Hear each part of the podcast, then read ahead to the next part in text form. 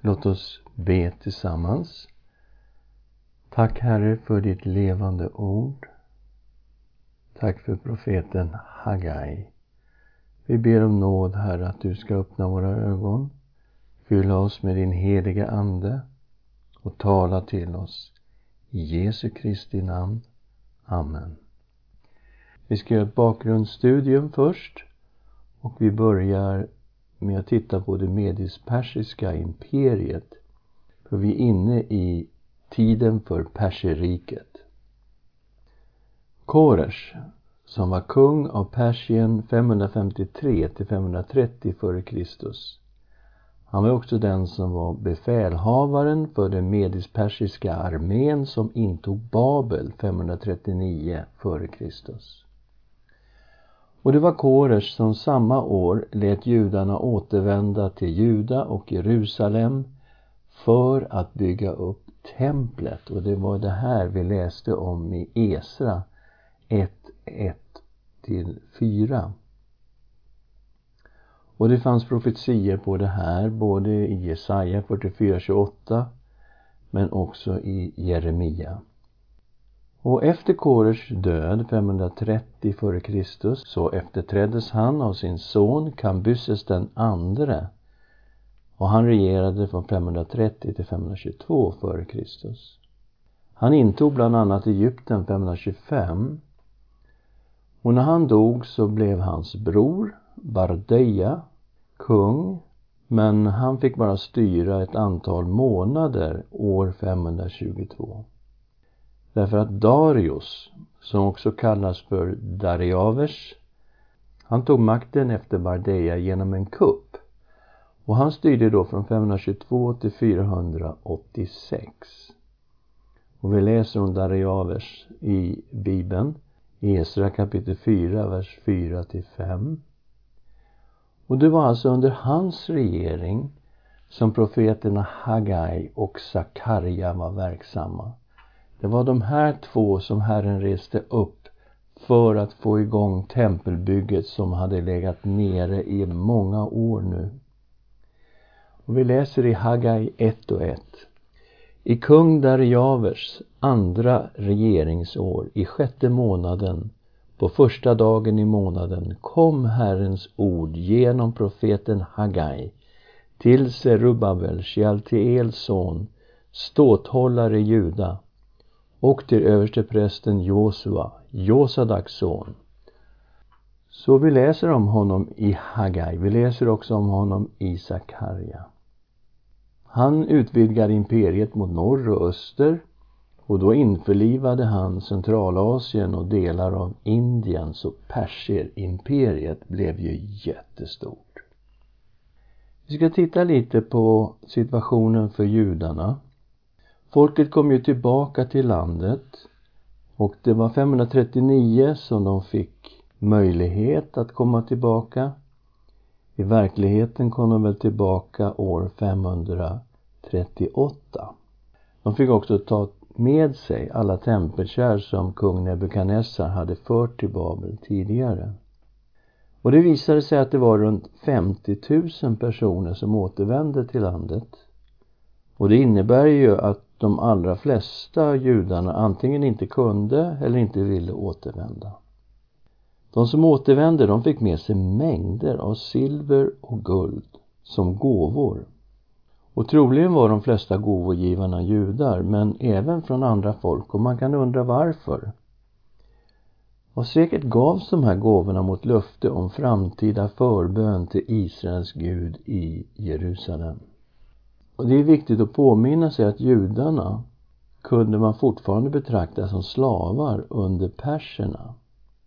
De hade visserligen fått tillåtelse att flytta inom imperiet.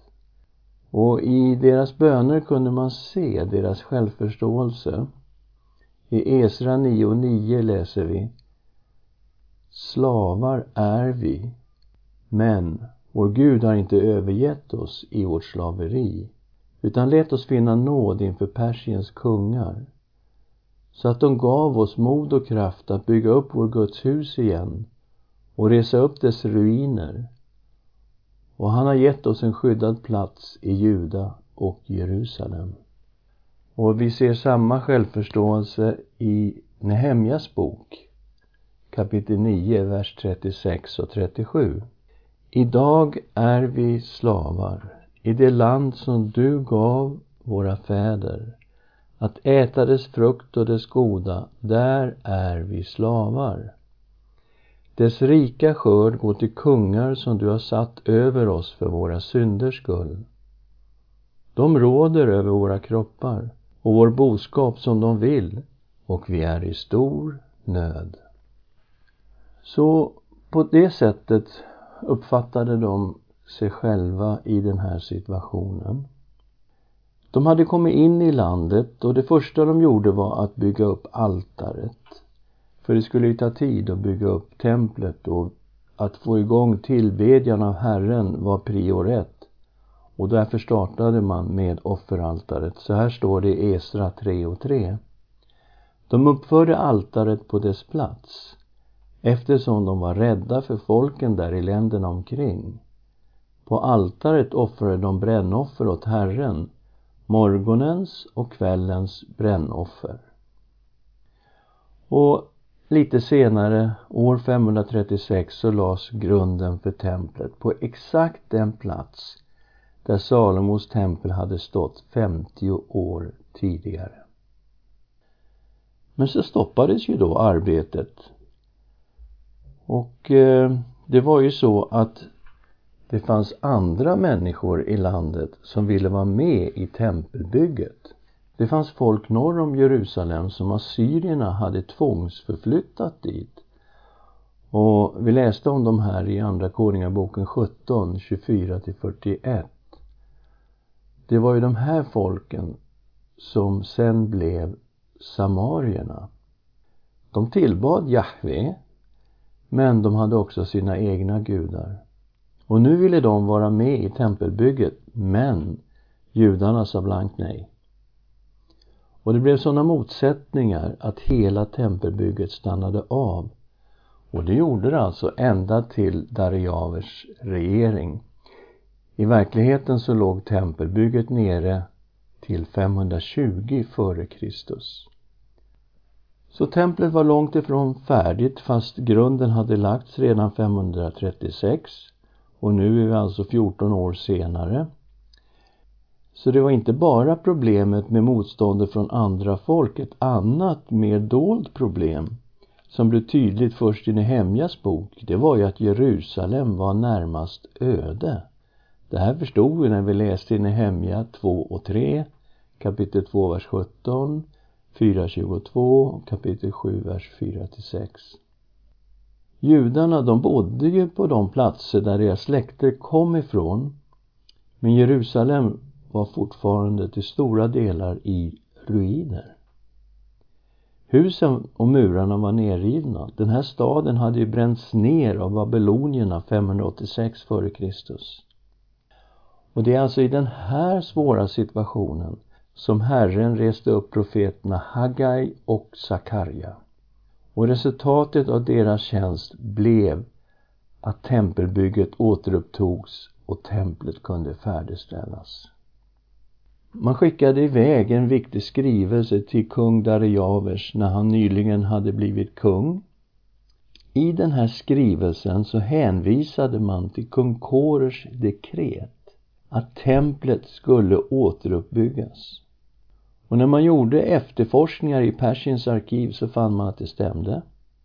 Kung Darijavers, han sa till på skarpen att templet måste byggas upp.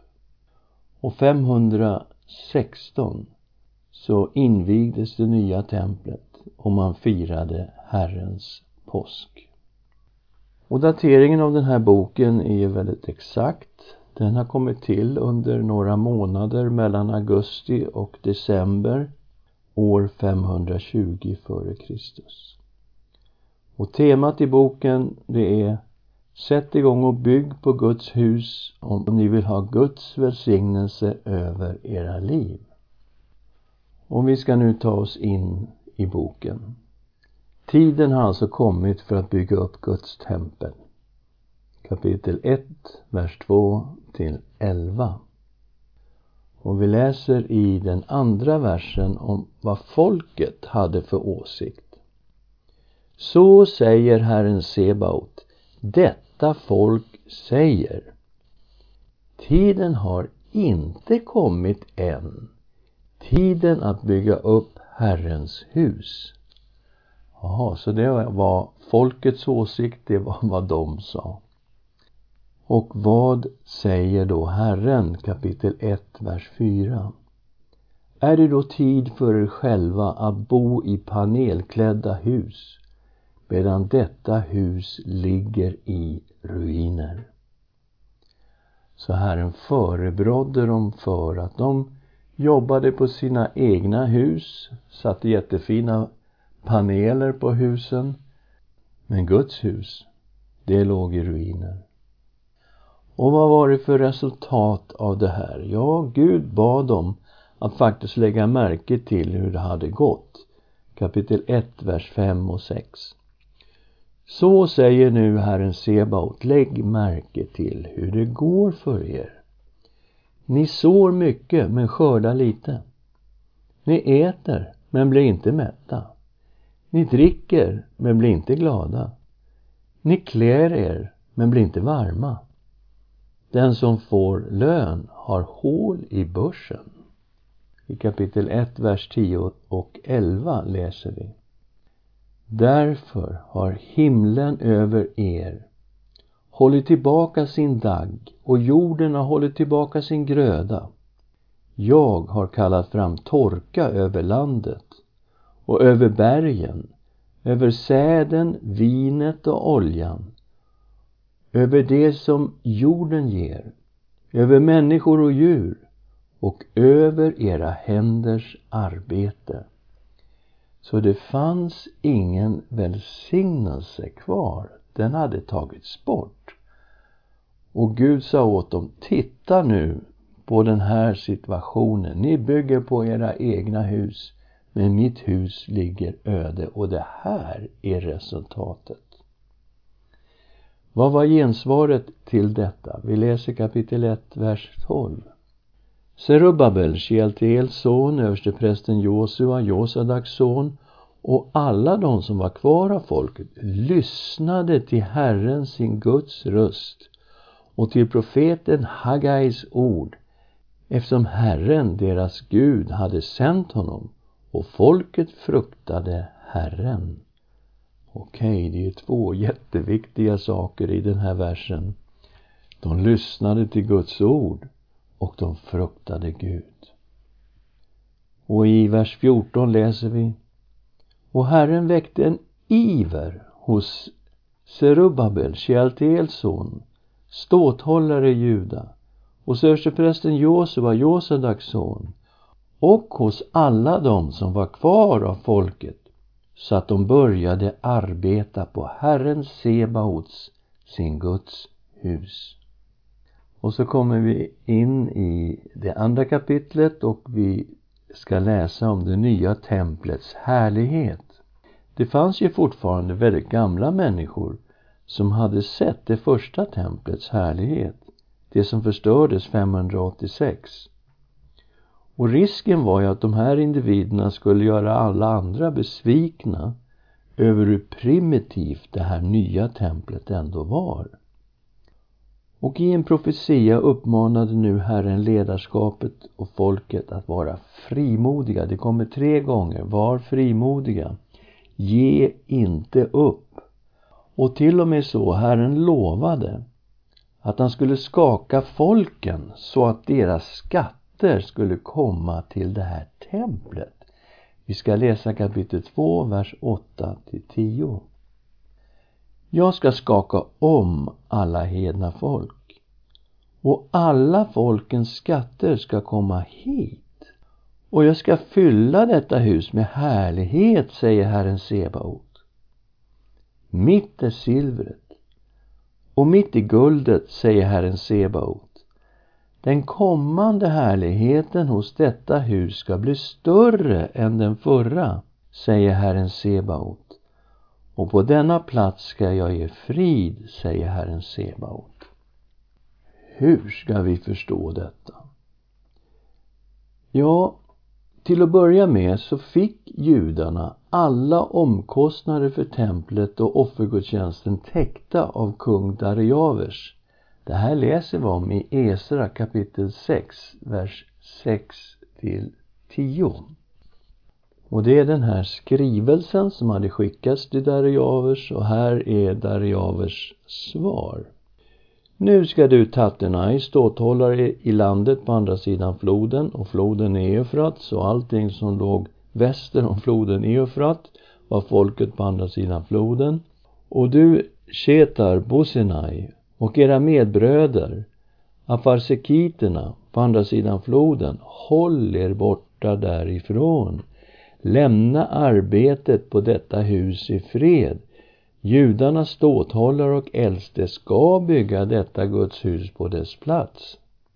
Härmed ger jag befallning om vad ni ska göra för judarnas äldste när de bygger på detta Guds hus. Av de pengar som kungen får i skatt från landet på andra sidan floden ska det som behövs för omkostnaderna fullt ut betalas till dessa män så att arbetet inte avbryts. Okej, okay, så alla omkostnader för att bygga huset skulle komma från skatt. Vad de behöver av ungtjurar, baggar och lamm till brännoffer åt himlens Gud, likaså vete, salt, vin och olja, ska efter uppgift av prästerna i Jerusalem ges dem dag för dag utan försummelse.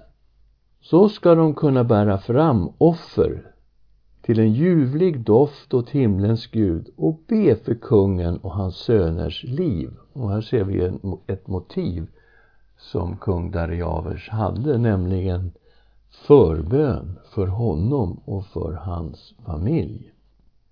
Så, vi ser då att här var ju det första av silvret och guldet som Herren skulle förse med till det här huset. De skulle alltså få alla omkostnader betalda. Sen har vi ju när Esra kommer till Jerusalem och det är ungefär 60 år senare då kommer han med jättestora gåvor från kung Artashasta. Vi läser Esra kapitel 7, vers 13 till 16.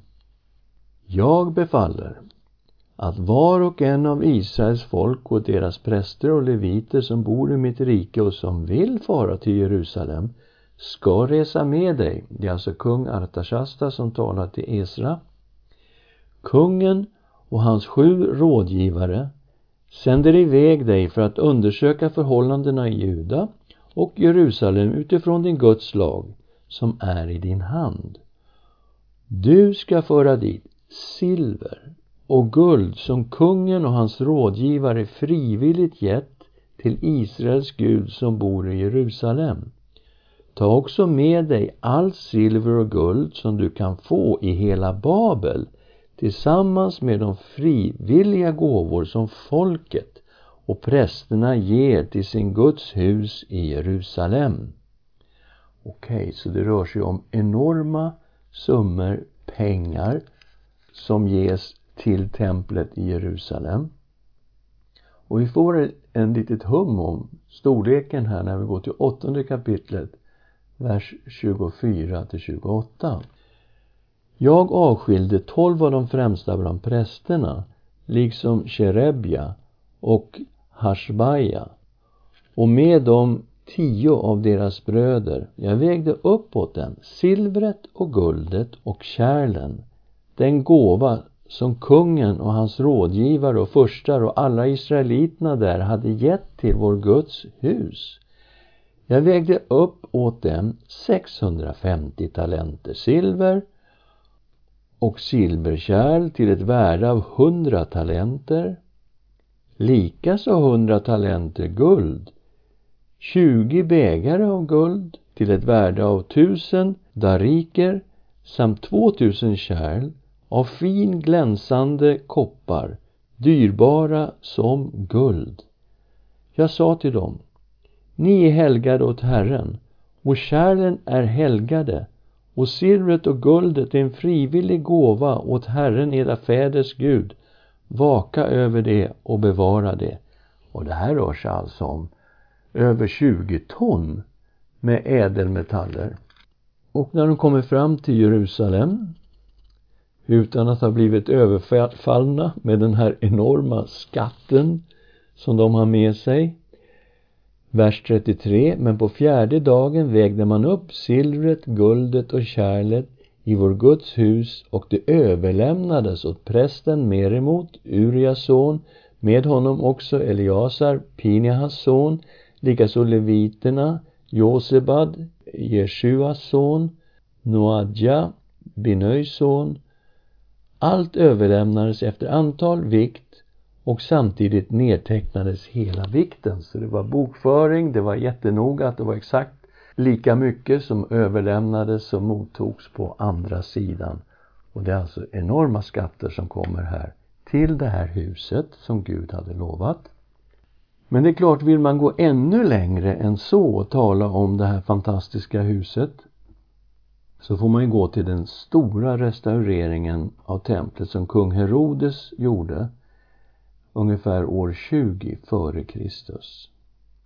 Jerusalems tempel blev ett av romarrikets största byggnadskomplex under det första århundradet. Det var enormt stort och ni som har varit i Jerusalem och sett tempelplatsen, ni ser ju hur enormt stort det här tempelområdet var.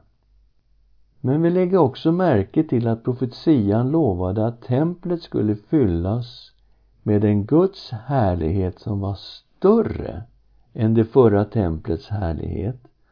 Och vi har noterat att Salomos tempel fylldes av Guds härlighet i Första Konungaboken 8, 10 11. Och då vet vi att det var när det invigdes så fyllde Guds härlighet templet på ett sådant sätt att inte ens prästerna kunde gå in. Vi har också noterat att Jesus Kristus var Guds tempel i sin person när Gud blev människa i Jesus Kristus. Vi har tidigare i våra studier läst Johannes 1 och 14. Men vi läser det igen. Och ordet, som alltså var Gud, blev kött och bodde bland oss och vi såg hans härlighet en härlighet som den enfödde har från Fadern och han var full av nåd och sanning. Gud uppenbarar sig i Jesus Kristus och hans kropp var som ett tempel och Gud bodde i Jesus. I andra kapitlet, vers 19 läser vi. Jesus svarade, riv ner det här templet. Ska jag resa upp det på tre dagar? Judarna sa, i 46 år har man byggt på det här templet och du skulle resa upp det på tre dagar? Men templet han talade om var hans kropp. Så Jesus var ju medveten om att hans kropp var som ett tempel och Gud bodde i detta tempel. Han var alltså en uppenbarelse av Gud i hela sin person. När Jesus talade med fariseerna och påstod att han var sabbatens herre så kom han med detta häpnadsväckande påstående. Jag säger er, här är något som är större än templet. Det här är Matteus 12, vers 6. Och det här innebär ju i verkligheten att han som var Guds tempel och var större än templet faktiskt besökte Jerusalems tempel och undervisade Guds ord på tempelplatsen. Och Gud hade lovat att härligheten skulle vara större vid det här templet än vid Salomos tempel. Vi ser också att profetian lovade och på denna plats ska jag ge frid, säger Herren Sebaot. När Jesus red in i Jerusalem så grät han över staden Och vi ska läsa några verser här i Lukas 19, vers 41 till 44 och lägga märke till att Jesus använder det här uttrycket frid. När Jesus kom närmare och såg staden grät han över den och sa Tänk om du idag hade förstått också du vad som ger dig frid. Men nu är det dolt för dina ögon. Dagar ska drabba dig då dina fiender bygger upp en belägringsvall runt dig och omringar och pressar dig från alla håll. De ska slå dig och dina barn i dig till marken och inte lämna sten på sten i dig. Därför att du inte förstod den tid då Herren besökte dig. Så Jerusalem förstod inte vad som gav Jerusalem frid och inte den tid då Herren besökte dig. Och vem var det som hade kommit på besök? Jo, det var ju Herren själv. Herren Jesus Kristus besökte ju Jerusalem just då. Och det hör till saken att romarna förstörde templet i grunden år 70 efter Kristus. Precis som Jesus hade sagt. Gud lovade dem som byggde på templet en rik välsignelse som frukt av arbetet. Vi kommer ihåg när de tidigare bara byggde på sina egna hus och försummade Guds hus som låg i ruiner. Då påpekade Gud att de inte var välsignade. Men nu bad han dem att notera hur välsignade de skulle bli när de byggde på Guds hus. I kapitel 2, vers 19 Lägg märke till det som sker från idag och framåt. Från den 24 dagen i nionde månaden. Från dagen då grunden lades till Herrens tempel.